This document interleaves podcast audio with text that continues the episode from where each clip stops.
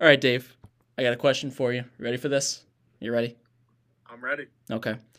I already asked this question. I think we we already discussed the 40. We we've done we've talked about the NFL combine before. But here's my here's my question to you.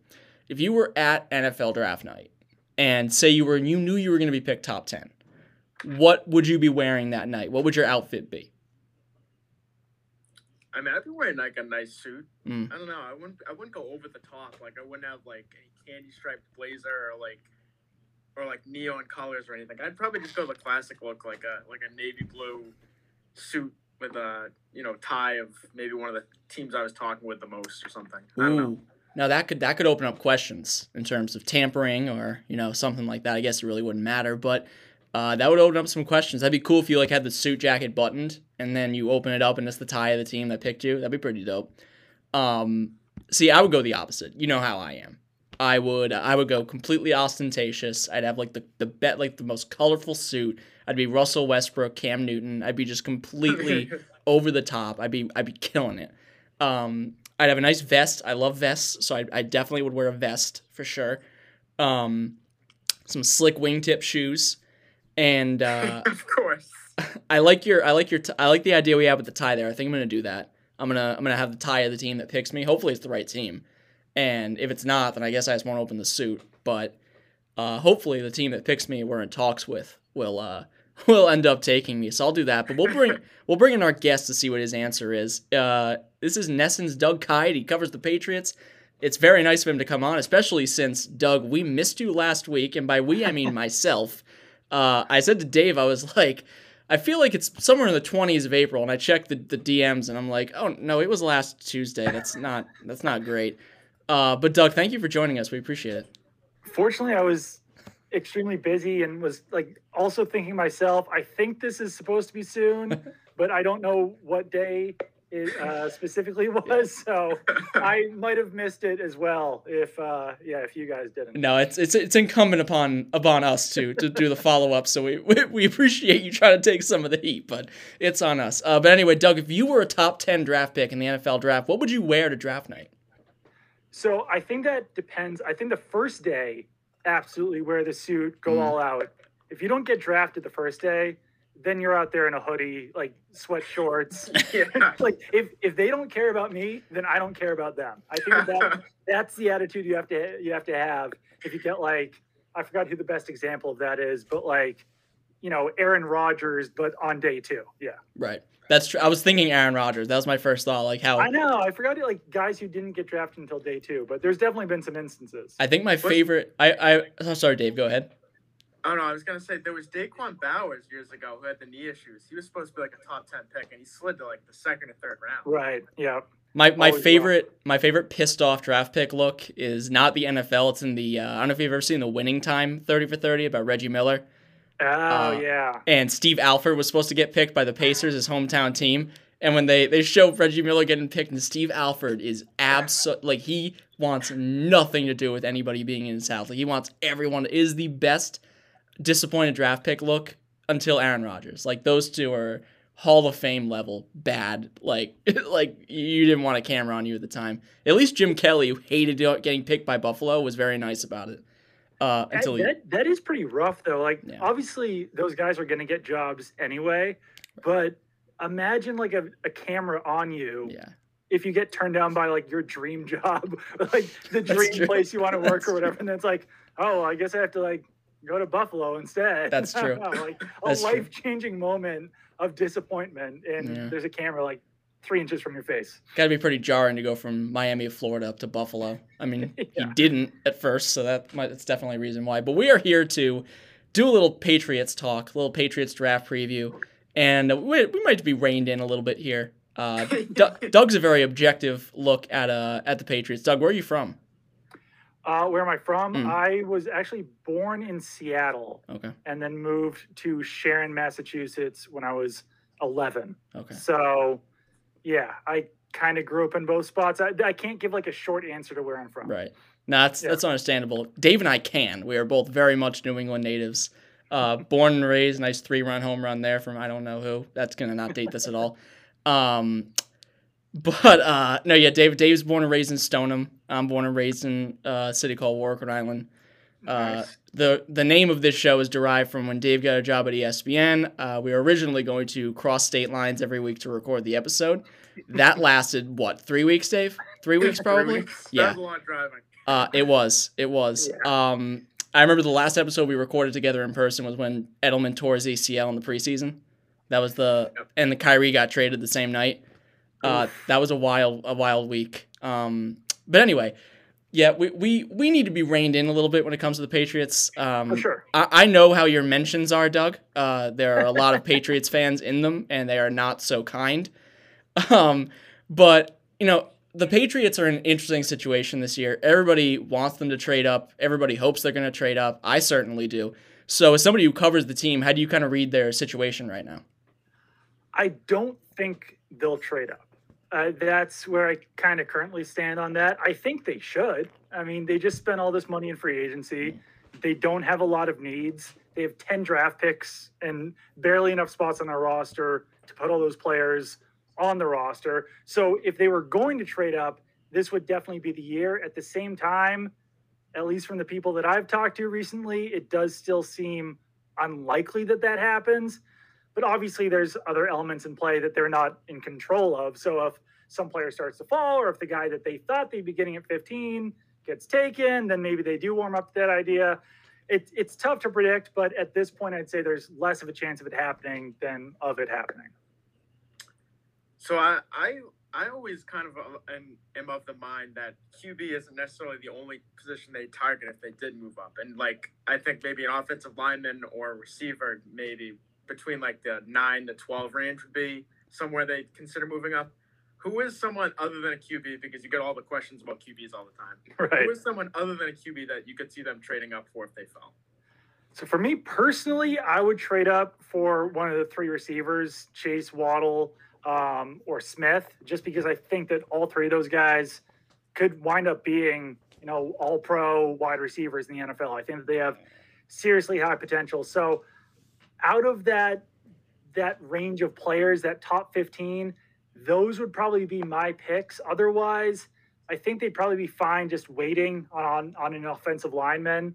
Um, there's no real like priority defender. I feel like who's going to go in that top 15 range. If you don't get Patrick Surtain, then you can still get Jaycee Horn. If you don't get you know uh, Micah Parsons, then there's like other linebackers deeper into the draft that you can get. So if it's not a quarterback, I'd probably say it would be a wide receiver.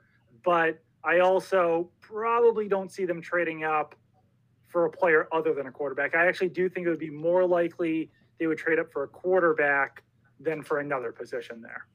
It would be perfectly on brand for Bill Belichick to trade up and then take Penei Sewell or Kyle Pitts.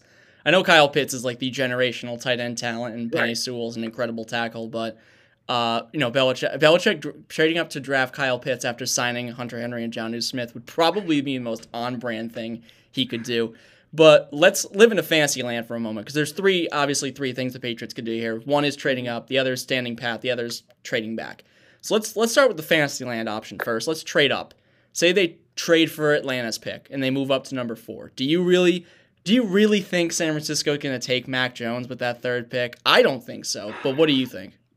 I think it's possible. And my defense on that for the 49ers, and I like Fields a lot more than Mac Jones. I like Fields more than Zach Wilson as well. Hmm. But my defense on the 49ers taking Mac Jones is that if you want Mac Jones to do, or if you want a quarterback who does exactly what Mac Jones did last season, if you just want him to play it safe, you don't need him to make crazy throws, you don't need him to be super mobile, you just need him to be extremely accurate and kind of let the rest of the players around him be the strength of that roster, be the strength of that team, which is essentially what they asked Jimmy Garoppolo to do when they went to the Super Bowl. You saw last year that Mac Jones can do exactly that.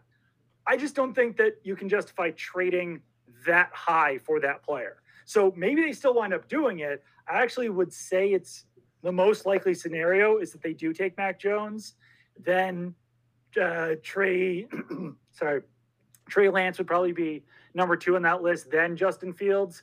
Uh, but yeah, I don't know. It, it seems wild that they would trade up for Mac Jones, but it seems like the case. And like I said, like if they just want him to be Jimmy Garoppolo or like a better version of Jimmy Garoppolo, it's kind of what he was last year with Alabama. So I don't know. It might work out for them. It's just not a very high upside pick. So obviously, we we you kind of mentioned earlier they've been the Patriots have been very active in free agency. They made a lot of signings, a lot of high money, low money, mid money. They've kept all all the guys they wanted to. Now that being said, though, what do you see as their top two, say, position of needs? Quarterback's definitely the top one, I would say.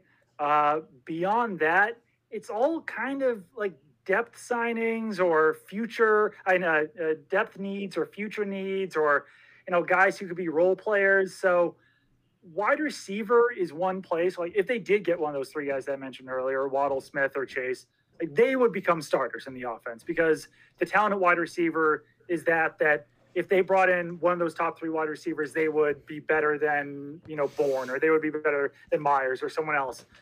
Beyond that, I think that somewhere in the front seven, whether that's at the edge spot, linebacker, defensive tackle, that would be up there as well immediate needs. Cornerback's not one of them just because Gilmore Jackson are still on the roster. Safety, they've got plenty of pieces. Offensive line, they've got, you know, the full full starting unit back or not back, but they brought back Trent Brown. They, they've got a starting lineup set there. Tight end, obviously, they're all set at. Running back, they're all set at. So, yeah, wide receiver would be there, quarterback, and then otherwise, somewhere in the front seven, they could probably make an upgrade.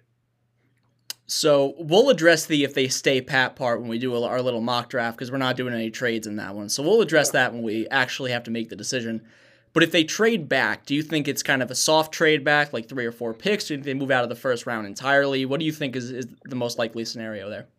I don't think you can really move out of the first round if you're at 15, just because, I mean, what would you even get in that scenario? You would get probably a second round pick plus a future first. Maybe they do that. I just think it's it's kind of a waste. I think that you want to get a player on a rookie contract with the amount of signings that they made. So if they did trade back, probably in like the early 20s or something, they would try to move back a little bit. If the two guys that they want at 15 are still there, then maybe they just move back a couple spots and take a gamble and hope that one of them is still there at 20 or 21 or somewhere around there. Mm. So, so you mentioned uh, corner before. What's your read on just obviously no one really knows the Patriots, but I feel like you're more tied in than especially me and Jake. But um, I would say so. Your, yeah, what's what's your read on the Gilmore situation? And and part two would be, do you see J.C. Jackson as someone that they'd invest in long term? Obviously, it would have to be in free agency next year at this point. I'd say with Gilmore, it's tough because he had the injury last season. Really bad timing for him personally to have that injury. So I can't really see a team trading something substantial for him and then having to give him a new contract because he's not just going to accept a trade and then play on a $7 million salary. He's going to want the salary bump, he's going to want the extension. So maybe the Patriots and him can figure out some sort of middle ground to keep him around. I'm not sure if it would be the the extension that he wants, but maybe you throw a few million dollars his way just to make him happy and then say, okay, now you're free to hit free agency next season and you don't have to worry about us anymore. But JC Jackson, it's tough because he was an undrafted free agent. So that's a situation to me. And it's similar to Malcolm Butler, where if you're signing a guy as an undrafted free agent, you're going to take a risk one way or the other on a player that you might not take on a player that's drafted. And for JC Jackson, that was the character issues that he had. He had uh, an arrest in college. Uh, he transferred from Maryland to Florida. It was kind of a, a, whole mess there with him. He's been a model citizen since he's come to New England, but I could also understand the Patriots saying, like, all right, we got four great years out of this player. He was a starter. We won a Super Bowl with him. He got a bunch of interceptions, but maybe we don't now want to invest the $60 million on a player that – for one reason or another, we didn't want to draft when he was coming out. So that's personally how I look at it. At the same time, they know that he can be successful in their defense. So that would be the case for them re signing him. But I wouldn't be surprised if this was a situation where, yep, he plays under the tender this season, and then maybe it's kind of a, a mutual parting because the value is going to be so far off between what the Patriots are willing to pay and what Jackson would want on the open market. So I posed this question to Dave uh, maybe a couple weeks ago now, but say so I I'm coming back from five years in the future to this present day, and I say to you, not counting Mac Jones, so one of the four quarterbacks, Lawrence, Fields, Wilson, Lance, was a huge bust. Which what name do you think is coming out of my mouth next? Uh, Lance. Okay. Um, just because, I mean, look at Trey Lance, like just on the surface. like, if you said five years ago, like, hey, yeah, there's gonna be this FCS prospect. He's gonna start for one season. He throws like 17 passes per game. He played one game in the season before you're drafting him. And yet he's also going to be a top five pick. Like that doesn't make sense. That like doesn't make sense at all. He was a two star recruit or three star recruit, whatever it is. He didn't work out at his pro day because when he was coming out of high school, he ran like a four nine. So like he was a great scrambler in college, but that's also against FCS talent. And like I said, started one season, didn't throw an interception. That was fantastic. He looked great last season. I think that he's got upside. I think he could very well be a great quarterback, but everything surrounding him being this top prospect really just doesn't make a whole lot of sense on the surface. So I don't know. I that would probably probably be my pick. I could also make a case for Zach Wilson just because he wasn't very good in 2019, yeah. was very good in 2020 when BYU's competition was extremely low. They didn't play any Power Five teams. At one point, UW, Washington, said like, "Hey BYU, we want to play you," and BYU was like, "Oh no, no, we're good. We'll we'll, uh, we'll find a different opponent. We'll, we'll play someone else." Like, I'm curious to see how that would have went if Zach Wilson did play a Pac-12 school because when they were playing tougher competition in 2019, he wasn't as good as he was last season. Hmm. Zach Wilson's is a good pick because even though Adam Gase has gone, I mean he was there way too long anyway. But even though he's gone, it is still the Jets. I mean, I right. do I like Robert Saleh a lot. I think he's gonna yeah. he was a fantastic pick for them. Uh, it is still the Jets. I mean, it. What would it? I mean, other, maybe if he won a Super Bowl, but like if he wins a Super Bowl, he's probably the best Jets quarterback of all time. Like, yeah, probably. I mean, it's what it's Namath right now, and he was like, I mean, uh, yeah. I mean, great moments, bad stats guy. I mean, Chad Chad Pennington, legend of the Jets uniform he was he had he had some good years there. Ken Mark's, O'Brien, I guess, was pretty good in the, the 80s. That was like before my time. So I just trust everyone when they say that Ken O'Brien was good. I'm like, yeah, sure. Hey, he uh he they did not like him when he got drafted. um, True. But uh but yeah, I mean, I feel like that's Zach Wilson's an interesting answer because you know it is the Jets and they are so prone to, to big busts. But I think Trey Lance is Dave. I think was Trey Lance the answer you gave? I I said Zach Wilson. Zach Wilson. Okay. Yeah. So I so I want to park on that curb for a second. Justin Fields is the guy that I mean. Trevor Lawrence is the, the number one pick, no matter what. But you said you have Justin Fields second on your board, as many as many people do in terms of quarterbacks. So why is it that Justin Fields might slip to number four, potentially number five down the board? Why is he falling? It's a really good question, and I don't really know. Like, so I I put together this stat over the weekend where I basically just combined average depth of throw, accuracy rate, and t- turnover worthy plays. Mm. And Zach Wilson came out on top. So that's certainly a case for him. Justin Fields was number two, though. So I could, I guess, see based strictly on 2020 that Zach Wilson was better than Justin Fields. That's before. That's when you throw out the quality of competition. That's when you throw out the players that they were playing with, throw everything else out, look at them purely in a vacuum. And I guess Zach Wilson might have been a little bit better. So I suppose I can see that case for why Zach Wilson might go above uh, Justin Fields. And then for Mac Jones, I kind of explained that earlier that maybe that's exactly what they're looking for. So it might not be so much as like Justin Fields is falling down the board across the league. It might just be these specific teams prefer a different quarterback for one reason or another. Because I reached out to someone over the weekend because I spent way too much time watching Justin Fields. I watched every single one of his snaps from 2020. And I, I reached out to someone in the league and said, What is the media missing on Justin Fields? Because this guy looks incredible. And he said, The media, what are the 49ers doing if they trade up for anyone other than Justin Fields? So that tells me that this isn't just some like media thing that's falling in love with Justin Fields he's w- well thought of around the NFL. It might just so happen that the teams that are picking like quarterbacks more than him, which is just a, a strange scenario, and it could wind up making Fields the steal of the draft. I'll tell you what, before I throw it back to you, Dave, uh, I really hope he doesn't go to the Broncos because if you get drafted by the Broncos, it's like the kiss of death for quarterbacks. Yeah. I mean, John, uh, God, God respect John Elway for all of his, his work in the NFL, all of his career numbers as a quarterback. That man cannot divine quarterback talent himself. He just, I mean, Paxton Lynch is all you really need to look at. Beyond that, more. But yeah, I'm sorry, Dave. Go ahead. Who who is the most Broncos quarterback in this draft? Is it Kyle Trask? We just gotta find the Mm. tallest guy that can throw the furthest. Felipe Franks is the tallest guy, and Kyle Trask definitely can't throw the furthest. So yeah, I don't know. I- That's maybe Felipe Franks is their guy. Are we talking most Elway esque, or are we talking most like the quarterback most likely to get his eye?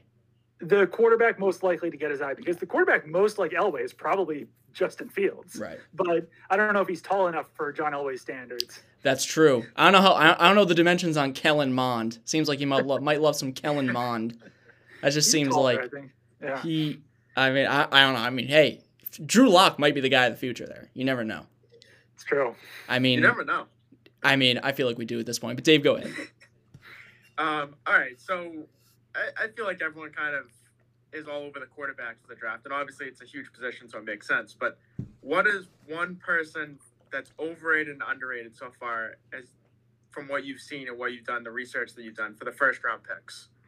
That's a good question. Um, I'm just gonna like look at a list real quick to think of that for a second. Mm. Underrated. Um, I think Jaelan Phillips might be a little bit underrated. I understand the concerns there with you know, like retired from football because of some concussions. He got into a like traffic accident and lost three bones in his wrist or something. And like there's some serious injury concerns there. There might also be some kind of off-field concerns, but at the same time, he very well might be the best defensive player in this entire class. So he might be underrated. Like there's a reason for why he might be underrated, but I also think that that could be a reason why um, uh, you know, he might wind up being a steal because of that. As far as overrated, um, I, I think that, I think Micah Parsons might wind up going lower than people think. I think he's a good player and he's a fantastic athlete.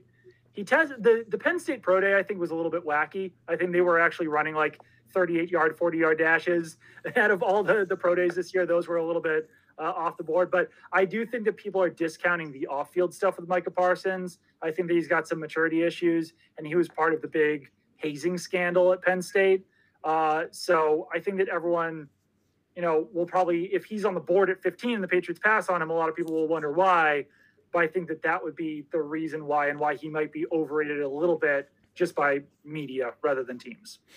So let's take a look at the Patriots drafts of recent years. Uh, we'll we'll kind of spend a little bit more time in the first three rounds, but we'll, we'll run through those four through seven rounders. Some interesting names there.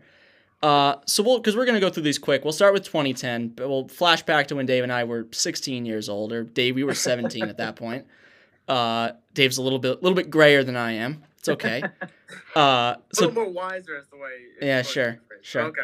Uh, so in 2010, the first two picks were McCourty and Gronkowski. Pretty good Yep. players. Um, from what I know, I've only followed the team for a little while. They're pretty good. Uh, then you have Jermaine Cunningham and Brandon Spikes. Yep. Uh, Brandon Spikes was a decent player for a while. Uh, he did have that issue where it was a was it a traffic accident? What was his deal?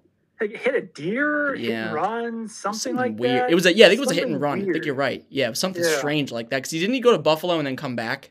Yes. Yeah. And then he was like immediately gone again. Yeah. Uh, everybody's favorite, uh, every, everybody's favorite thing to hit Belichick with wide receivers. Uh, Yep. Taylor Price. That Not great. five catches for 80 yards with the Patriots. Not good. Uh, Aaron Hernandez was a fourth rounder that year. Yep. Uh, fun fact about Aaron Hernandez: he's the youngest Patriot to ever score a touchdown in a game. At Wow. 21 years, one day old. Wow. Yeah. Yeah. he was very young when he was drafted. Yeah, yeah, he was. Uh, Zoltan Mesko, pour one out for Zoltan. The punter in the fifth round. Ted Larsen, Thomas Welch, Brandon Deaderick. Kade Weston doesn't even have a pro football reference page. Nope. Uh, and Zac Robinson, that seventh round quarterback out of Oklahoma State. Yeah. I don't know if he even lasted to the season. Probably not. He does have a page, so he probably got picked up by somebody. But uh, Cade Well, he's also a coach now. I think he's with like the the Rams or something now. Yeah, he's a coach. oh, good Yeah. for him. For a second, I thought we were talking about the other Zach with a C, the coach of the Bengals. Forgive me. No, I think uh, McVay like McVay likes Zach's with a C. He He doesn't like does. those. What is that Those dude's last name? Why can I not remember it? Uh, Zac Taylor. Taylor. Thank you, Zach Yeah. Taylor. Yes. Uh, Jack Robinson also worked for PFF for a year. well, there you go. Yeah, he did. Uh, 2011, Nate Solder was the first round pick that year. Good. Oh, also just in 2010, Mm. Jermaine Cunningham over Carlos Dunlap. That was the, Yeah. the big mystery at the time. Carlos Dunlap was falling, and then they wound up picking a Florida defensive end, and it wasn't Carlos Dunlap. That is certainly painful. perplexing. Uh, I s- Dave, correct me if I'm wrong, but I think we did this in trivia one time. Uh, Doug, do you know who the, the pick that the Patriots got for Jamie Collins? They never they never used it. Do you know who ended up getting picked with that pick? Uh, what year would that have been? That would have been I think it was 2017. around there. Yeah. It was a third round pick. No, I probably like knew this at some point, but what is it? I believe it was Kenny Golladay. Oh yeah, yeah. Yep. We'll get to Jamie Yeah. Collins in just a second. Um, so in, we have Nate Solder, great pick. Then we have Ras-I Dowling, probably the biggest bust of the past 10 years in the Patriots. Yeah. Uh, from Virginia. Dave, you would have probably known that off the top of your head. Uh, Shane Vereen was a second rounder. St- uh, Stevan Ridley, third rounder. Good picks. Good picks. Doubled I'd up there. Yeah. It's true. Shane Vereen, a, uh, a true, tr- uh, he he crawled so James White could walk. Really, uh, he wasn't. I remember James White getting scratched for the Seattle Super Bowl, healthy scratch, because Yep. Shane that was who he was. Shane Vereen was what I mean. James White was what Shane Vereen was. I mean, Exactly. No, he was. That was a good pick. Went to the Giants. Didn't really do much. yeah, yeah. He cashed in though. Good for him. Yep. Uh, Dave's favorite Patriots quarterback, Ryan Mallett, was a third rounder that year. That was that was rough. Uh, Ryan Mallett's numbers with the Pats: eighteen hundred and thirty-five yards, nine touchdowns, ten picks. These might be. Car- I think these are just Patriots numbers. Yeah. Yeah. Uh, Or no, these are probably career numbers. be career. Yeah. Yeah. these have to be career numbers because those are those. There's no way he played that much for the Patriots. Those must be Ravens or Texans games. right. Uh, Marcus Cannon was a fifth rounder that year. Yeah. Pretty good pick. Good pick. Uh, Lee Smith, the tight end, who I don't think uh, really played here at all. I don't fifth- think he made the team. Yeah. I think that he was like Ted Larsen, where Mm. didn't make the team and then went on to have super long careers elsewhere. And then Markel Carter and Malcolm Williams. I don't know who either of those people are. No. No. Unmemorable. Dave- uh, Malcolm Williams was a guy who like did not play defense at TCU, Hmm. and the Patriots drafted him anyway, and he didn't even wind up being a special teamer here.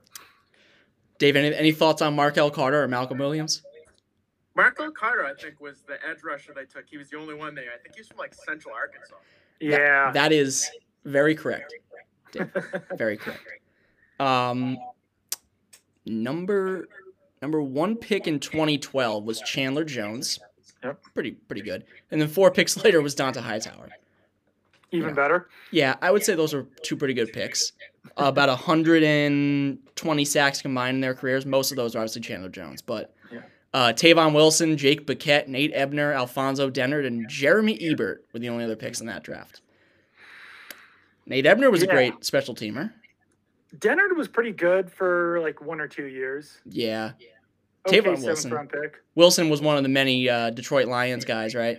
Yep. Yeah. Yeah. For sure. Yeah. Uh, Dave, you're you're a you're a big uh, Jake Bequette guy, right? I I honestly thought he was going to be pretty good, uh, and then they moved him to tight end too. Right.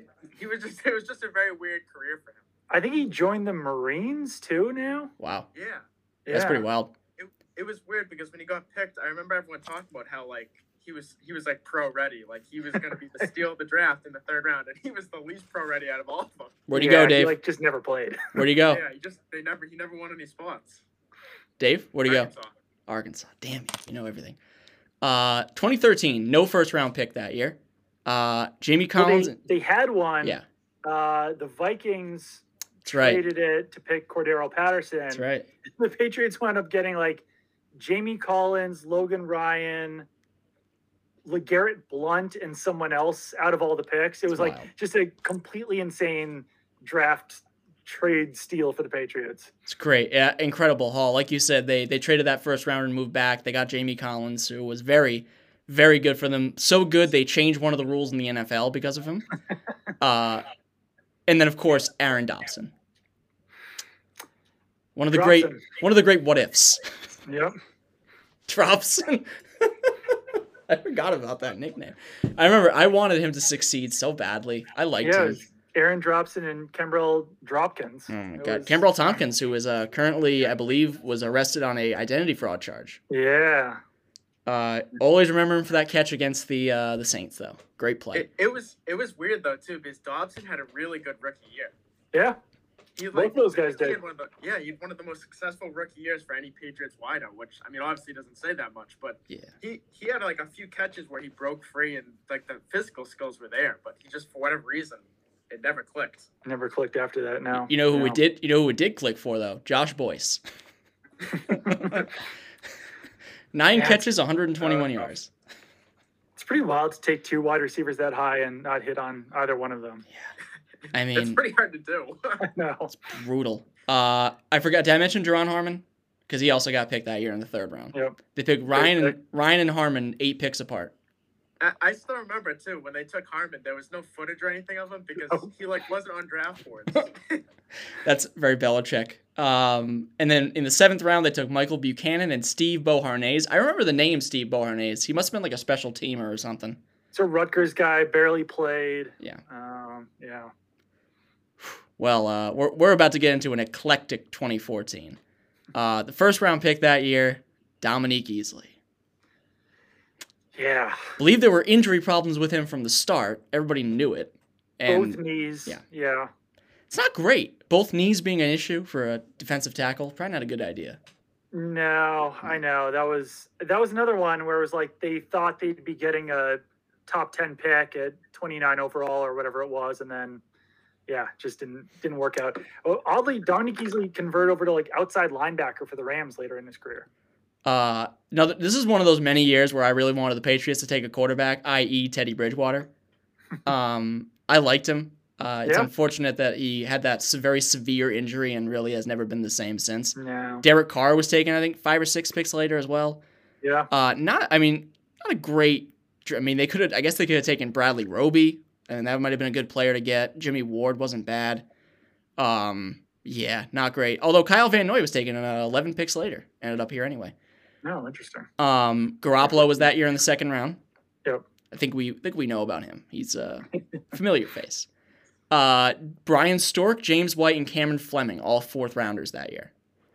Bryan Stork was very uh, anti-media when he was in New England. Really?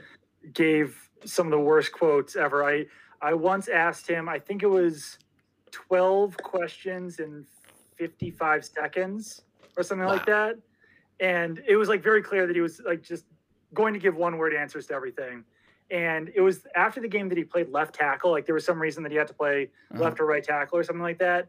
And he had played tight end in high school. So like I was running out of things to even ask him. so I was asking about playing tackle, all this stuff.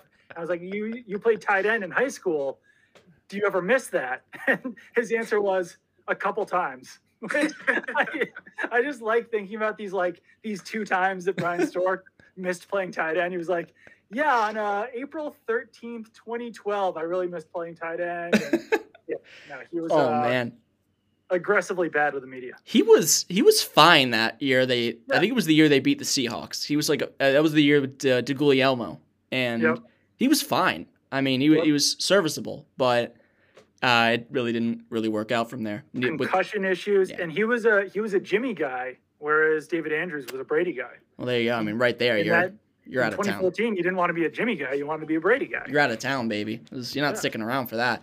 I mean, James James White, we really don't have to even talk about. I mean, everybody knows that James White is one of the steals of the past ten years for the Patriots. Guy's been unbelievable. Um, Cameron Fleming is an interesting guy. Good Kind of depth. yeah. piece for a while. stuck around for a while. Yeah. Yeah, long time. Uh, j- what who, whatever a Jon Halapio is, He was an offensive He- lineman. He was like out of the NFL and played in like an arena league or something for a few years. Now he's back with the Giants or something. Hey. Weird career for Halapio. hey, Joe Judge loves his Joe Hala- Jon Halapio. yeah. Uh, Zach Moore, Jim, Jimmy Thomas, and Jeremy Gallon were also picked that year. Yeah. Jeremy Tiny Gallon. Yeah, I don't. He was very. He was like five seven. Yeah. Yeah. That's- and, and Zach Moore was from like Concordia. He was like a Yep. Division three player. Yep. It's just He's a Belichick. nice guy. Belichick trying to hit on these random guys. uh, Zach Zach Moore actually made it too. He played in Arizona for a while, I think. Yeah. I think he bounced around. uh, I remember where I was when the Patriots made this pick. Uh, Malcolm Brown in 2015, uh, out of Texas, the defensive tackle didn't really last here too long. Uh, pl- players picked after him. It's not really that great of a crew anyway. I mean, Landon Collins was taken next. That that might have been a misfire um, because he's a pretty good Yeah. player. Uh, it's pretty slim pickings after that. I did. I was one of those people who loved uh, Devin Funchess. I don't know Mm. why, but I did. Uh, Jalen Collins is a good player. Jaquiski Tartt. Like there are some good players, but no one who stands out to you like you know passing on uh, DeAndre Hopkins or something like that. Right. No, Malcolm Brown was like a. I mean, he won what three, two or three Super Bowls for the Patriots as a starter. So I think not so. bad. Two two two Super Bowls. Yeah. Yeah, I think so. I think it's yeah, I think so. Um, 2016 and 18. Yeah. I think so. Yeah, Jordan Richards. Not good. No, no, it's a bad. It's a bad one That, right that one's bad. I'm not looking. I'm looking at the obviously looking at Pro Football Reference. So when I hear Dave's visceral reaction to that, it's pretty good. Uh, speaking of whew, not good, Geno Grissom. Belichick was really excited about that pick too. He was like jazzed up on on draft night, but um, should have been more excited about the next pick. Yes, uh, that'd be Trey Flowers, the fourth Yeah. rounder who racked to has had 30 sacks in his NFL career now, and was indispensable for the Patriots for a while. Yeah, absolutely. And and uh, I believe I forget who it was. I think it was like either Kiper or McShay. Both of them, I think, had pointed out how NFL ready he was and how he's going to dominate. And it was like a very, very late time to pick him because he was a fourth rounder. They thought Yeah. they thought he could have gone way higher. and then he basically redshirted his first season, and then really broke out in what was that 2016? Yeah, Yeah. yeah. in his second year, I think he got hurt a few games in, and they had to they had to can like shelve him for the season. Too. Right. So I think he only ended up playing like two out of the four years. yeah. You guys doing me a great favor by killing time because I was looking for uh, for uh, a piece of trivia that I'll I'll address it when we get to the next player. Um, Trey Jackson and Shaq Mason taken uh, in the fourth round. Also, a tale of two successes or two different levels of success. I was just gonna say that it's interesting that they doubled up in four straight picks, and that it was the second pick on each one of them that hit instead Mm. of the first pick. It's true. It's- it's- I mean, Yeah. depending on how you evaluate Geno Grissom and Trey Jackson. I mean, I think they're studs. Um, no, Shaq Mason, Dave. I'll let you opine on Shaq Mason for a moment. I know you're like his biggest fan. I, I love Shaq Mason, but I mean the question with him was always like Jackson was looked at as more of the pro ready guy coming out of Florida State. And Right. Mason was the guy that was super raw because they never passed. He did triple option. And Right. Ma- yeah, Mason ended up being like the guy that picked up pass blocking really, really fast. And Jackson Yeah. was not really very versatile at all. Like he could really only play one guard spot. it's it's weird when they go sometimes the patriots go rogue and draft these like really unathletic offensive linemen and it never really seems to go that well for them. And that was the case with trey jackson. He was like an awful athlete at the combine. Shaq Mason was a great athlete at his pro day and Shaq Mason wound up being good. So i don't know like what the type is when they draft those unathletic guys but it never really seems to go that well for them Yeah, it it's it was bizarre because Jackson was like you said was awful on his uh, on his combine numbers, yeah and really bad he had knee issues. I think he had like tendonitis in his knee, or he had something going on with his knee, and he wasn't like his athleticism was really a question for like pulling, which is nine percent of the offense for guards. Right, exactly. Yeah, that's what they asked them to do. So yeah, Uh, what else we got here on the 2015 side? We got Joe Cardona, great long snapper, fantastic legend. E- legend. Everyone everyone mocked that because he went to Navy and they needed a long snapper. Hey, he's been he's been a fixture for them. Three time Super Bowl champion, I think. Mm, two time. Two time. Oh, sorry, Yep. 2015. So two time. Yeah. Still invaluable. Not Uh, bad. Matthew Wells and everybody's favorite Patriots tight end, AJ Derby. Matthew Wells legally blind in one eye, That's Yeah. wow, really. and then they and then they traded him like five weeks later. So I'm actually like curious to know if they like they must have known that, right? They must have known he was blind in one eye. I feel like they had to. I feel like But if, it, it is also kind of weird that they like then they traded him five weeks later. I don't know. Yeah. yeah, no, it I- is fascinating. Oh, oh, sorry, Dave. Go ahead. No, I was gonna say like the crazy thing about Derby, especially not like Wells. I think was was interesting because he was a coverage guy. He was looked Yeah. at as like really athletic, but Derby, like that they got anything of value for him was just kind of really unique. I mean, he was a Fifth round QB in, pick. in college for a little bit, Yeah. and he ended up getting they got they got a late round pick for him when he really didn't do anything. No. Yeah, that was a bad trade by the Broncos. Oh yeah. Yeah, they gave up an asset for literally nothing. Yeah. Uh, and then Darryl Roberts and Xzavier Dickson, who, uh, Yeah. yeah, that's really all I got for that. Uh, Dickson, another very bad athlete who did absolutely nothing. he's an Alabama guy though. So Yep. speaking of Alabama guys, Cyrus Jones. Yeah.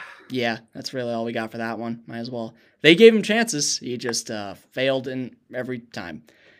Um, better pick though would be Joe Thuney. One of the best. Oh yeah, incredible. And they took two guys out of NC State within 13 picks of each other. Yeah. Fascinating. Obviously, Jacoby Brissett being the other. He of the uh, shutout to the Bills and uh, getting into a fight with I forget who on the sideline, but it was him and Malcolm Mitchell, and they got into like a fight before the game with somebody. I mean, Forgot about that. I just to like get into quarterbacks for a second here too. Mm. The Patriots like like type at quarterback is so weird when you look at what Brady was for so many years. Like none of them have a very high completion percentage in college. None of them are known as being that accurate. Like none of them are overly mobile. It's like their type over the last 10 years for quarterbacks has been like, and eh, just kind of blah. Like, yeah, they're pretty good. Otherwise, like, I don't know. I don't know like what the what it is with these quarterbacks that they say that's our guy, Jacoby Brissett. Like obviously he's gone on to have a pretty good NFL career. Yeah. So it was a decent pick. But when they took him, I was like, okay, weird, interesting. Yeah, I mean he's been a serviceable backup, and I mean, he was fine in Indianapolis the year that he played. But uh, yeah. I mean he's been a, a decent quarterback. He was very helpful when Garoppolo was out and Brady was suspended, and they shut out Houston, and then they lost to Buffalo because they just Right. couldn't score because his hand was shattered and or whatever it was. But uh, but yeah, I mean Jacoby Brissett, friend of the podcast, except he's really not. Uh, but he's not listening, so who cares? Uh, Vincent Valentine. Know? he I don't know. That was a weird one because he was hurt like the whole time he was here, like with back, knee. I mean, he was good. He was a decent player too, though. I feel like. Out of He where, was Dave? Another one who was projected as like a seventh rounder, and they took him in the third. It was like a they went totally off the board with that one. they went rogue in that situation. Yeah, Uh, I think maybe if you know they do that, you, they, like it gets circulated on Twitter like every five hours is the whole if you could give one player a career of full health with uh you know like with no injuries and see what would happen. I think Malcolm Mitchell would be on my short list. for sure. He was a hit uh, before he got hurt, but yeah, it- yeah. But I, I feel like wasn't there wasn't that the issue with him in college why he slipped? Like people didn't know about his knees. Yeah, I think he was another one with like both knees and Georgia, I think, or some NFL teams viewed him as a cornerback Hmm. because they were concerned about his injuries, Hmm. which I don't know Yeah. like why that would make it better for him to play cornerback on bad knees rather than wide receiver, maybe like a little bit less cutting.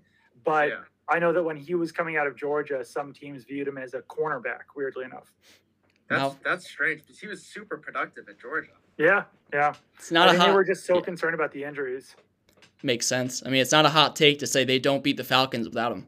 Right? Yeah. He had that Sure. great sliding first down catch. Uh, six rounders. We have Kamu Grej- Gr- uh, Grugier Hill. I don't know. I'm definitely not pronouncing that correctly.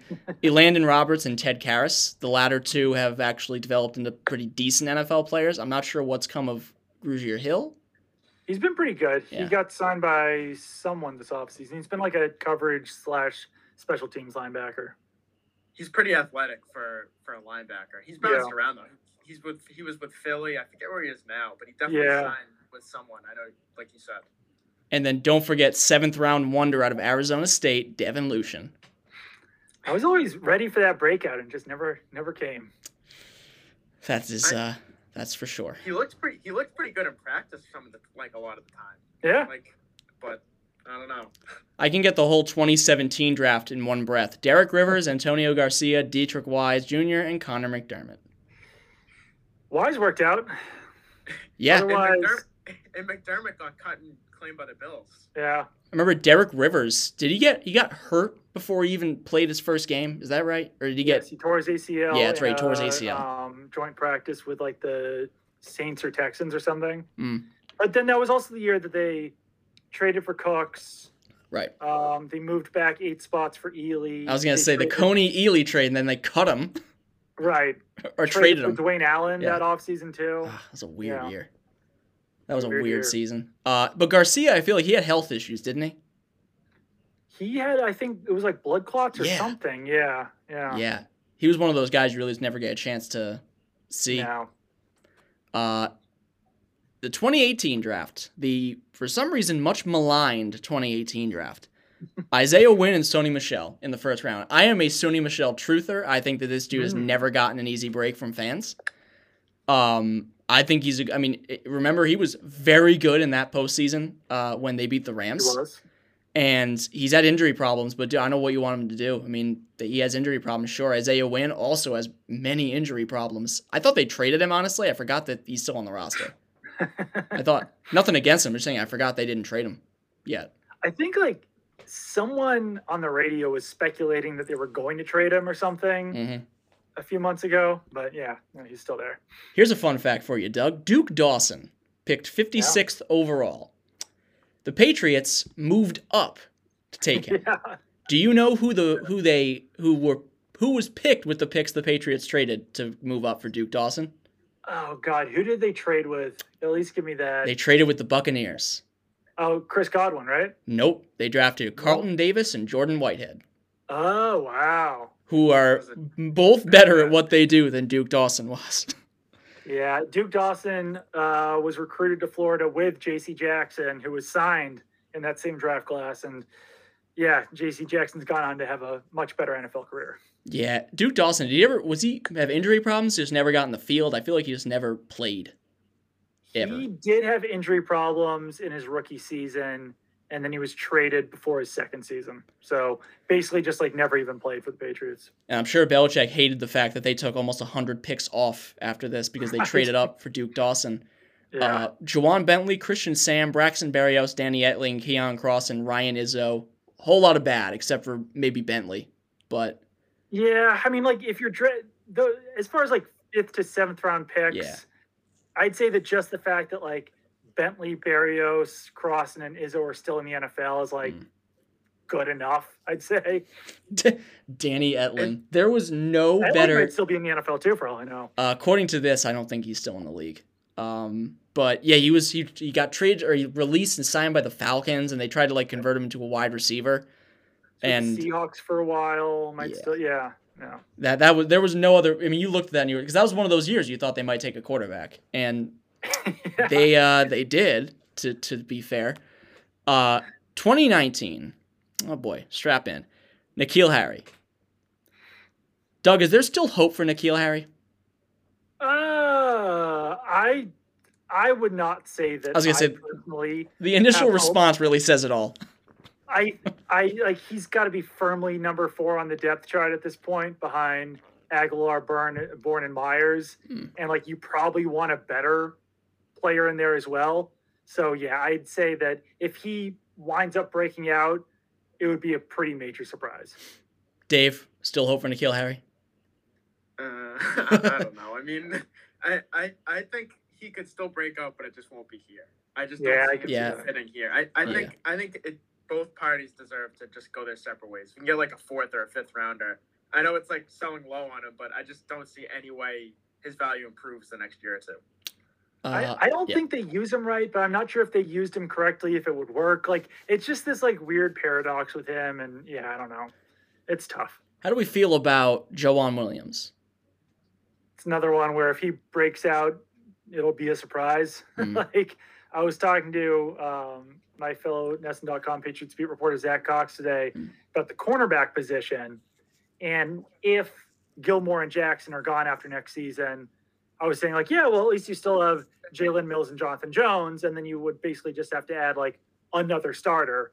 And I basically discounted the idea of Joejuan Williams really even being in that mix. I feel like if if it was going to click for him, it would have happened last year. There was times when they needed another cornerback, and it seemed like they were more willing to use Myles Bryant during those times than Joejuan Williams, which was not a particularly good sign. Uh, pretty solid third round for the most part. Chase Winovich, yep. Damien Harris, and Yodny Cajuste, whose name I hear quite a bit, even though I don't think he's even played in the league or no, really at all. Uh, but Winovich and Harris hits for sure. Good picks, yep. Yeah. yeah. Winovich, uh, my girlfriend's a big fan of Winovich. Loves the hair. Nice. I uh, I actually have a question too. I just thought of there's Doug. There's a lot of like people, and I'm not sure how much I believe this, but there's a lot of people that think Belichick's kind of gone rogue and kind of like gone on his own last year and like the last five or so years, like kind of drafting on his own thoughts rather than scout some of the time. And now supposedly like this year he's he's listening to people. Part one is do you believe that? But part two is do you think part of it is also he's trying to assemble like a line of people like ready to take command when he eventually steps down? I think that he does go rogue. Like I, I that was a, a popular one with Jamie Collins is that like he just decided to take Jamie Collins. Um, I think that probably happened with N'Keal Harry as well, where that was a guy that he really liked. Um, I definitely believe that. I don't really know where it's coming from that things are like different this year or whatever. They've yeah. got a different power structure because Caserio's gone. Now they've got Ziegler, Wolf, and uh, and Matt Groh in there, but I don't know how that would necessarily like shake things up. I don't know if Eliot Wolf is I don't know more persuasive than Nick Caserio was or whatever it is. So I don't know. I I'd say that I'll see if that's the case. I will say that Belichick's been a little bit less active on like the pro day circuit this year than he has been in years past. So maybe he is leaning on Ziegler and Groh and Wolf, um, and then I guess Matt Patricia as well more than he did in the past. So I don't know. We'll see, but I don't know how we'd be able to tell if the picks this year are scout picks rather than Belichick picks. I guess like one way to tell is if they don't take some random seventh rounder in the third round this year. So it's probably a good a good indicator, a good barometer. Yeah. Uh, so the rest of that draft was Froholdt, Stidham, Cowart, Bailey, and Webster. Uh, the two names that Sounds stick like out. dictionary. Yeah, for real. Um, I said Froholdt because I didn't want to bother butchering his first name. Yoda. Uh, yeah, see, exactly. That wouldn't have been what I said. so it's a good thing I skipped it. Uh, Stidham, I've given up on since they drafted him. I've never been a fan. I've never thought he offered very much. Um, even last year when they uh, there was like Cam was playing really poorly at times, and they bare like they played Hoyer before they played Stidham sometimes. So I mean that just really tells me how much they value him. Um, I'm like on, I'm on the fence on how they feel about Stidham because like I sort of buy into the conspiracy theory that Belichick didn't want to throw him out there to start with the weapons that they had last year, but I also don't think that they're going to be willing to go into the season this year with him as like the only backup option. I think that they need some sort of quarterback of the future. So I don't know. I feel like they still have like some sort of hope for him, but we'll actually see if that comes to fruition. And then the best best Patriots draft pick since Tom Brady, Jake Bailey. yes, uh, for sure. And then 2020, obviously tough to assess it uh, right now, but there are some good players that come out. Like they took Kyle Dugger and Josh Uche, who are obviously mm-hmm. I think pretty good players. Um, Anfernee Jennings and Devin Asiasi and Dalton Keene. Oh, I think it's safe to say that those last two didn't work out because they took the two highest tight ends off the market. yeah. Um, they paid like a hundred million dollars for tight ends. The Justin Rohrwasser pick aged about as well as warm milk. Yes. That took about a day. Um, we'll circle back to the best pick probably of, of the draft. Uh, Justin Herron, Cash Maluia, and Dustin Woodard. Certainly. Herron was decent last year yeah. in spot spot duty. I think he's kind of a, a, swing tackle of the future. And then probably the steal of the 2020 draft was Michael Onwenu. Yeah, he was fantastic. And he gives them the flexibility to play guard or tackle after this season. Like you assume he's going to play left guard this season, but heading into next year, they can basically take a guard or a tackle and then move Onwenu wherever he has to play, which is nice for them. So before we let you go, Doug, we'll do a quick first round mock draft here. We'll go to the old uh, the old PFF machine. I'll share my screen with you fellas so you guys can see what we're working with here. I mean, we are we are the GMs here, folks. I mean, this is we're the ones making the choices. we'll do a no trade one, so you know, you know, we're we're, we're on the we're on the clock here. For I, sure. I'm not a big college football guy, but Dave, I've heard this Trevor Lawrence fella is a lock. Yeah, I mean, I probably would go long snapper here, but I hear Trevor Yeah. Lawrence is probably the pick, so we'll I, go with I don't even think you could filter long snapper up here. I don't. I don't know if long snappers are even in there. Yeah, I don't think so. That's true. But uh, yeah, Trevor Lawrence is a lock for number one. Number two, I feel like Zach Wilson is. Uh, it's been Lawrence Wilson for what, like a month now? Yeah. Yeah. I mean, come on. All right, so the the Niners. What what do we realistically think they're gonna do here? I lean towards Mac Jones. If it's not Jones, then I think it would probably be Lance. Let's go crazy. I think we, Dave want to go Mac Jones. Let's go crazy here. Let, let's do let's do it. Let's do it. Let's go crazy. Let's see how let's see how far down we can push field. PFF is gonna fail us out of the draft immediately. Um, do you think the Falcons prefer Fields or Trey Lance? Um, I Fields think they because he's the better Kyle player. Pitts. You Ooh, think it's gonna wow. Pitts? Dave I, said I. I, it's true. I just think because I think the one thing that sold me on it is to push Matt Ryan's money into next year. He's going to be like so expensive to to move on from either this year or next. Arthur Smith also just- likes Matt Ryan. A lot. Yeah, and it's also hard to justify like spending a top five pick on a QB and then saying, "Oh, he's not going to play for three years." That's Right. just to me, it just doesn't seem realistic. So we want to give him Kyle Pitts. What do we think? Yeah. I'd say Pitts. All right. Uh, do we like Ja'Marr Chase or Penei Sewell going fifth?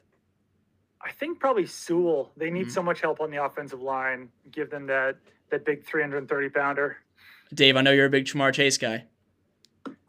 I am, but I mean, I, I don't think you can go wrong. I think Yeah. Cincinnati's sitting pretty. I think. I mean, you could put literally, you could put anything on this list for needs for Right. Cincinnati.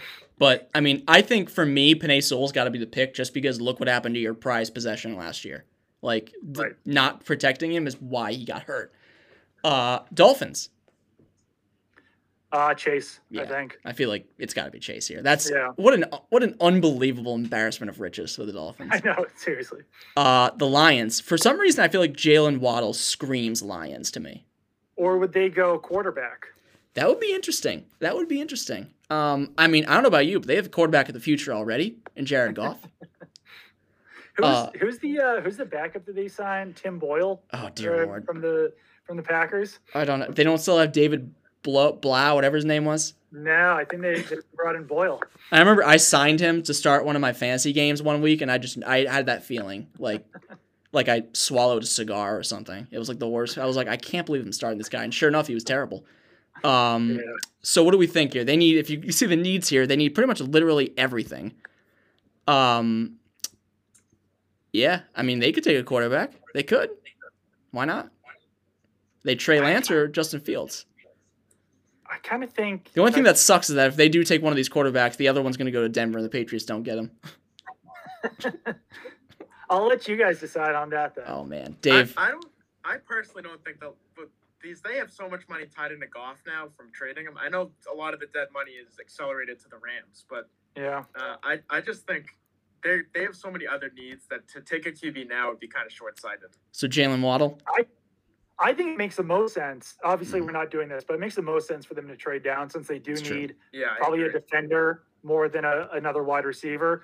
Yeah. But they also don't have any wide receivers beyond Kenny Golladay. So Hmm. if you you know pair Kenny Golladay with, or no, they don't have Golladay anymore. What am I talking? No, about? yeah, they it's have true. no wide are the. Giants. Yeah. So yeah, Jaylen Waddle. Uh, that being said, if this is the Or, scenario, Ryan or DeVonta Smith. if this is the scenario, Pe- the Lions should be getting thousands of phone calls. If, they're- if Fields and Lance are still on the board at number seven, they should be they should be trading back. You're right. I mean, yeah. Uh, but what do you think, Dave? I'll throw it to you. Um, I, I think you take. I personally like Waddle over Okay. Smith. Well, there you go. Speaking of a team that could sneaky take a quarterback, the Panthers. It's another one where I feel like they have to wait a year now. Like Mhm. I don't think you can trade a second round pick That's true. for Darnold and then turn around. So I think that they trade this pick. I think they trade down either with the Patriots or uh, I don't know who else who's below the Patriots that need a quarterback, like the Saints or whatever it is. I think that they wind up trading this pick. But if they stay put, they do need they do have a lot of needs. Yeah. If they stay put, I mean, I feel like DeVonta Smith is kind of a lock if they stay put. Um, Right. like I said, like I think you bring up a good point. If they do take that year with Sam Darnold, I feel like giving him DeVonta Smith certainly couldn't hurt. Yeah. Uh, what do you think, Dave? Yeah, I mean, I think you could really justify them taking pretty much any position. Yeah, Their roster is not great. No, it is not. Um, Yeah. I, I don't know. I, I would probably, I would assume they would trade down, but in a no trade scenario, I, I would take probably DeVonta Smith. All right. Uh, I feel like Trey Lance has Broncos written all over him. I feel like Elway loves a quarterback like Trey Lance, Yeah, I could see that. I think it. Yeah.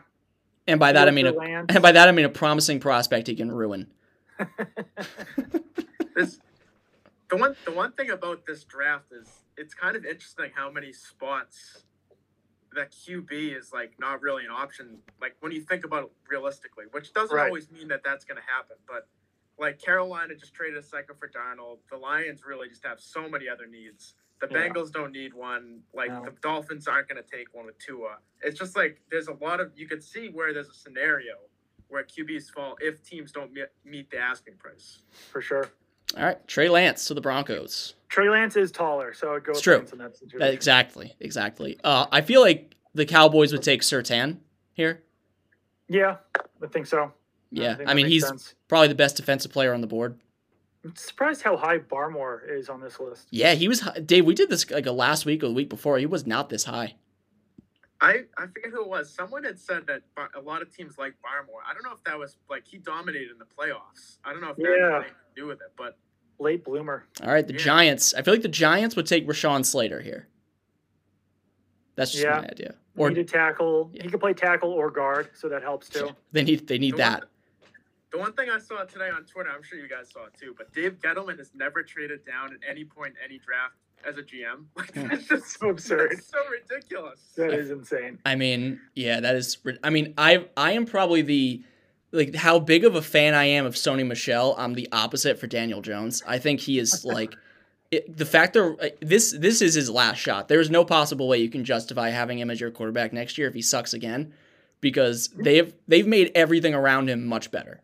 Do you know what's kind of fun? At last year's Super Bowl, so the Super Bowl that was in Miami, Mhm. I was saying that the Giants should be in on Tom Brady. Like, like out of all the teams that like that needed a quarterback and where Brady would want to play and all those things, I was like, why not the Giants? And everyone was like thinking it was absurd or something because they had Daniel Jones. But I think last year kind of proved that it probably would have been a pretty good idea to to sign Tom Brady if they could. Obviously, the offensive line was a mess, all those things, but like you can fix a team pretty easily in the NFL these days. for sure.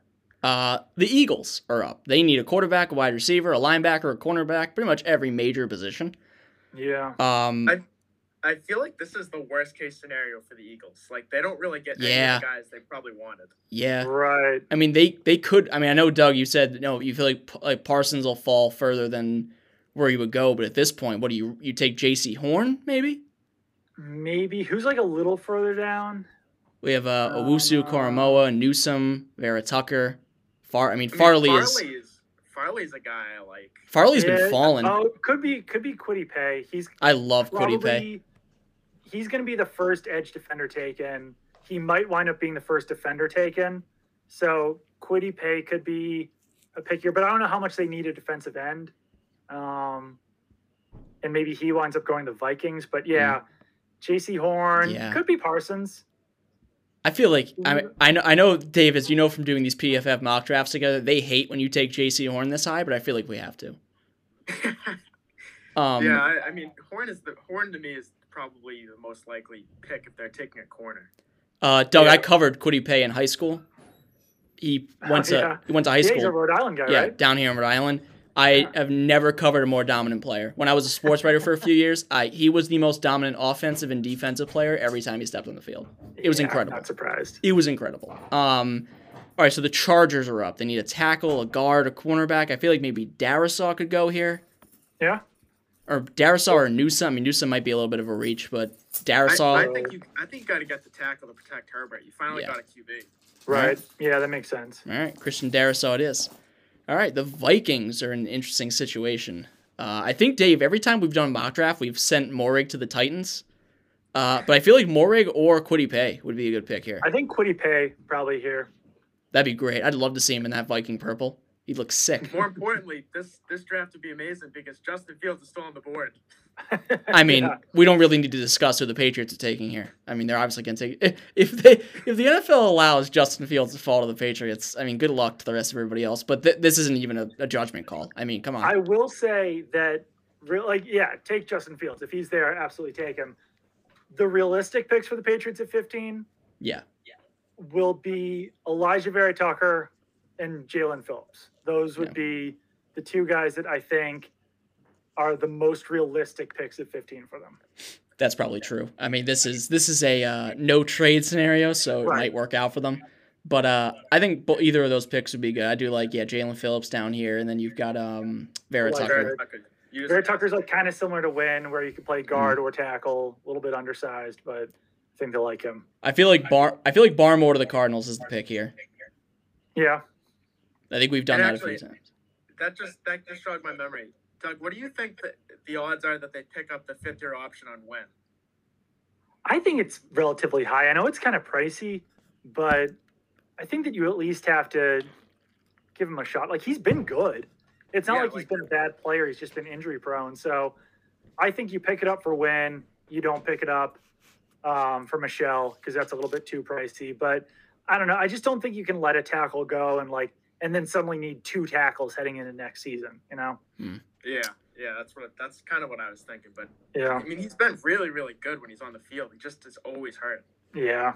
Raiders Yeah. How many games did he a- miss last year? Like oh, four or Man. something? I think he missed four, and then obviously he had the Achilles the year before. Right.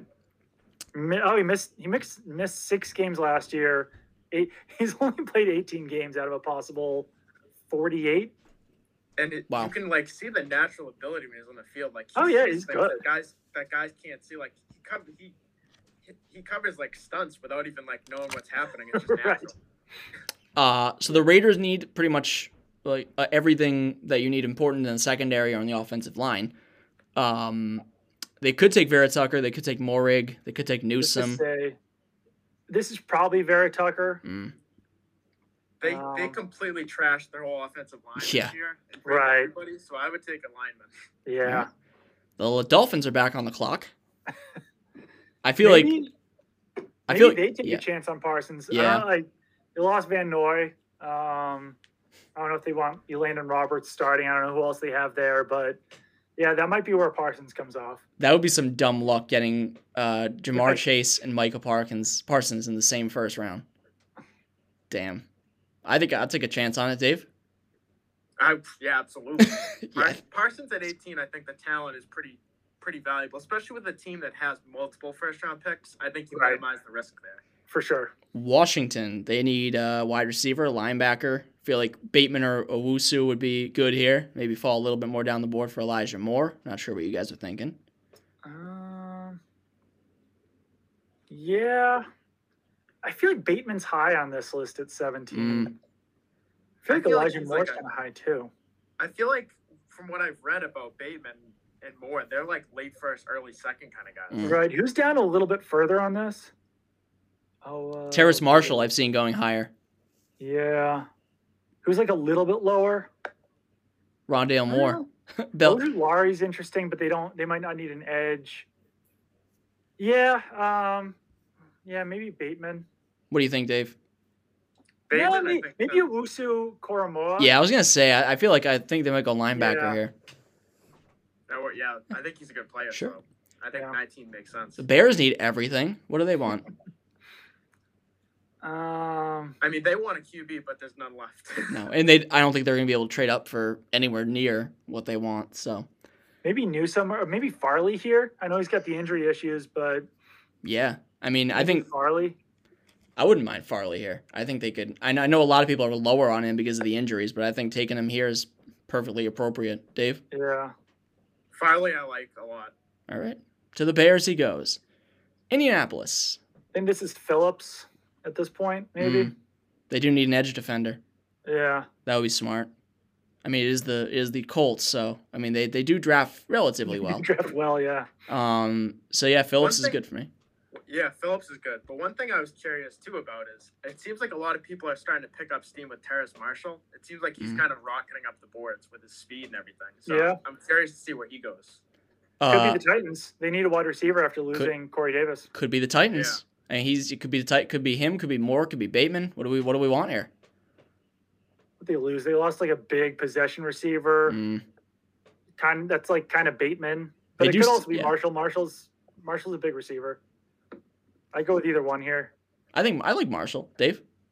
I like Marshall. All right. Line him up opposite AJ Brown. Watch him go. Uh, the Jets are back on the clock.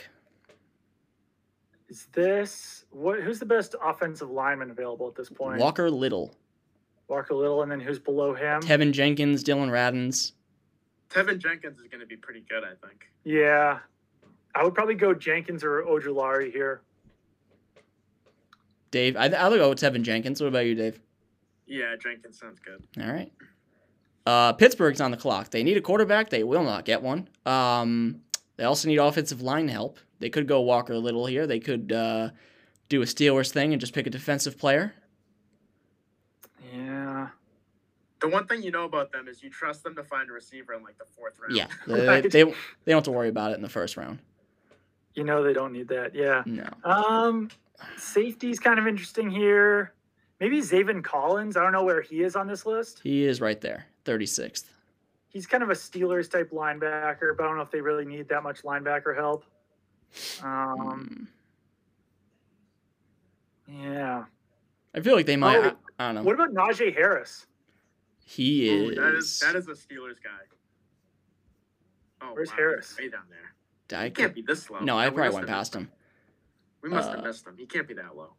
Uh, I don't think he's. Well, I can just look him up. Also, Yeah, just look up by running back. 65th, Oh, Wow. he's way down there. below Devont, uh, Javonte Williams. He's right in line with Travis Etienne. I kind of think that's who they wind up taking, but we could take someone higher. He's such he's such a Steelers pick though. He, Oh, Yeah. definitely. runs and everything. He's such a Steelers guy. Um, yeah, I know, Dave. Dave, I'll toss it to you, Dave. What do you think? I think we go Harris. I think he's the prototypical Steelers. You think they're gonna take him in the first round? Yeah, I do. All right. Well, they're gonna PFF's gonna hate it, Dave, but we'll do it. Um, They already they already hate us though. Fields went 15th. for me, I feel like this is either Moehrig or Walker Little, because they do need a safety. More. Yeah. Who are the Who are the Jaguars wide receivers? Uh, They've Look, got they have uh, Shenault. Shark. Shenault, Shark. Um, Um, is no Keelan Cole left, right? Oh, they got they got Marvin Jones and Shenault. So yeah, they're fine. Oh, that's right. They have Marvin Jones. I forgot he Yeah. signed there. Yeah, That was such a good value signing. yeah, yeah. So probably Yeah. Moehrig here for them. I love Marvin Jones. Marvin Yeah, Jones has n- never fumbled in his career. I was at that 2012 Senior Bowl and he was nasty there. Where's he from again? What school? Cal. Cal. Right. The Golden Bears. Uh, so we want to go Moehrig here. He he was on the same team as Keenan Allen, and Keenan Allen's like half brother was their quarterback. So Marvin Jones basically like never got targeted. That's rough. Keenan Allen was such a steal. Like Yeah. I don't know how he slept. so Second far. round. Well, Uh, Marvin yeah. Jones was too. Marvin Jones was a fifth round pick. Yeah, and I, I believe weren't the Patriots interested in him the first time he was a free agent, and he just got too expensive. Yep. I do. I do love Marvin Jones. Yeah. Um, Browns. Browns. Maybe Jayson Oweh here. Uh, Ojulari? Maybe Ojulari. Yeah, I was gonna say Ojulari. Oof, I love Ojulari. Yeah. All right. Well, now he's a Brown, lining up with uh, Myles Garrett.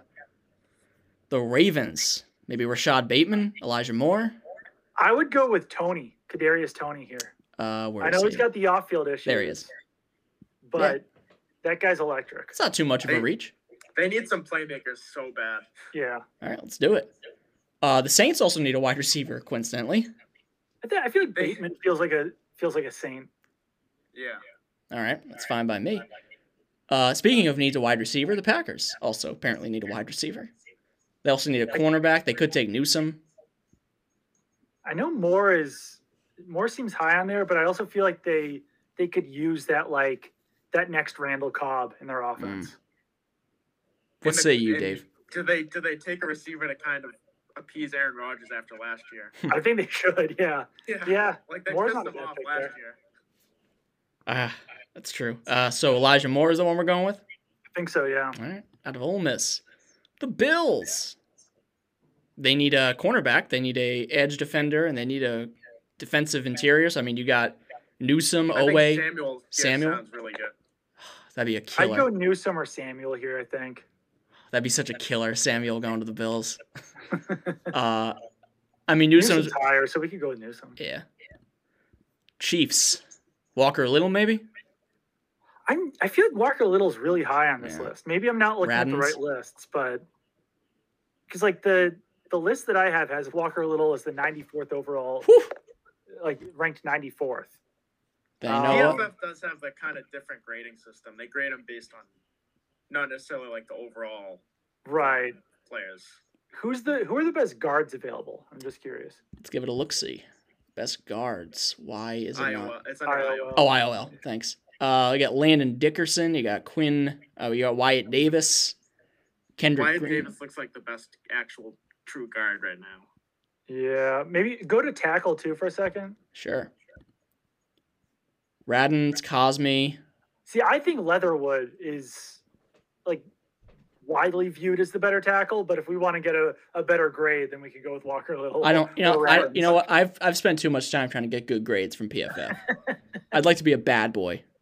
We'll take Leatherwood, and then finally you have the uh, reigning champion Buccaneers. I feel like Tom Brady would love to play with Asante Samuel's kid, even though they don't need a cornerback.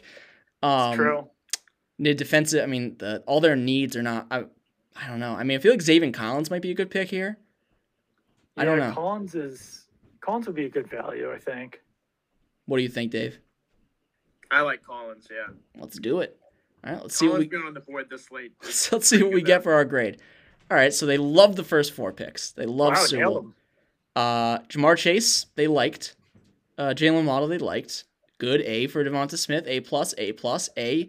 That's a Dave. That's a really high grade for Jaycee Horn. They usually hate when you take Jaycee Horn. That was that was like two weeks ago though. We took Jaycee Horn number ten, I think, after Surtain was already taken, and they gave us like a D. They hated it. uh, Darrisaw and Kwity Paye. Obviously, Justin Fields is an A plus Wow. there. Barmore, B, A plus, A, A, B plus, B I think we plus. Ooh, they did not like Teven Jenkins. Kevin Jenkins. Woof. They did not. But you know what? That's on brand. The Jets always make, you know, always reach. So it's it's an on brand pick for them. I'm genuinely surprised how high the Najee Harris uh, grade Yeah. is. They liked that. Uh, Moehrig, Ojulari, Toney, Bateman. Yeah, they. I mean, the Collins I, pick. I they think might we thought. nailed this. I think we we did a great job with that. For I that. feel like yeah, I feel like we we destroyed this. I feel like we knocked it out of the. I feel like, I mean, who's probably the first GM fired this year? Because I feel like the three man. T- I mean, well, depending on what happens with Easterby, I guess. But if they'll never fire him, like who's the first GM out this year? We could probably take over as a team. Three of we could get this stuff I down. I can tell you that Steve Keim is probably the worst GM. that is No. Arizona, right? What was that? Arizona. Oh, yeah, oh, Dave. like, Dave knows that I hate Steve Keim because I feel like he did he did Steve Wilks so dirty in Arizona. Yeah. Oh, like- for sure. I I I have no attachment to the Cardinals, but I'll never forgive him for it because it's so stupid. I did like a study on on the last 20 years of drafting, and Steve Keim was one of the worst rated GMs in the entire study that I did.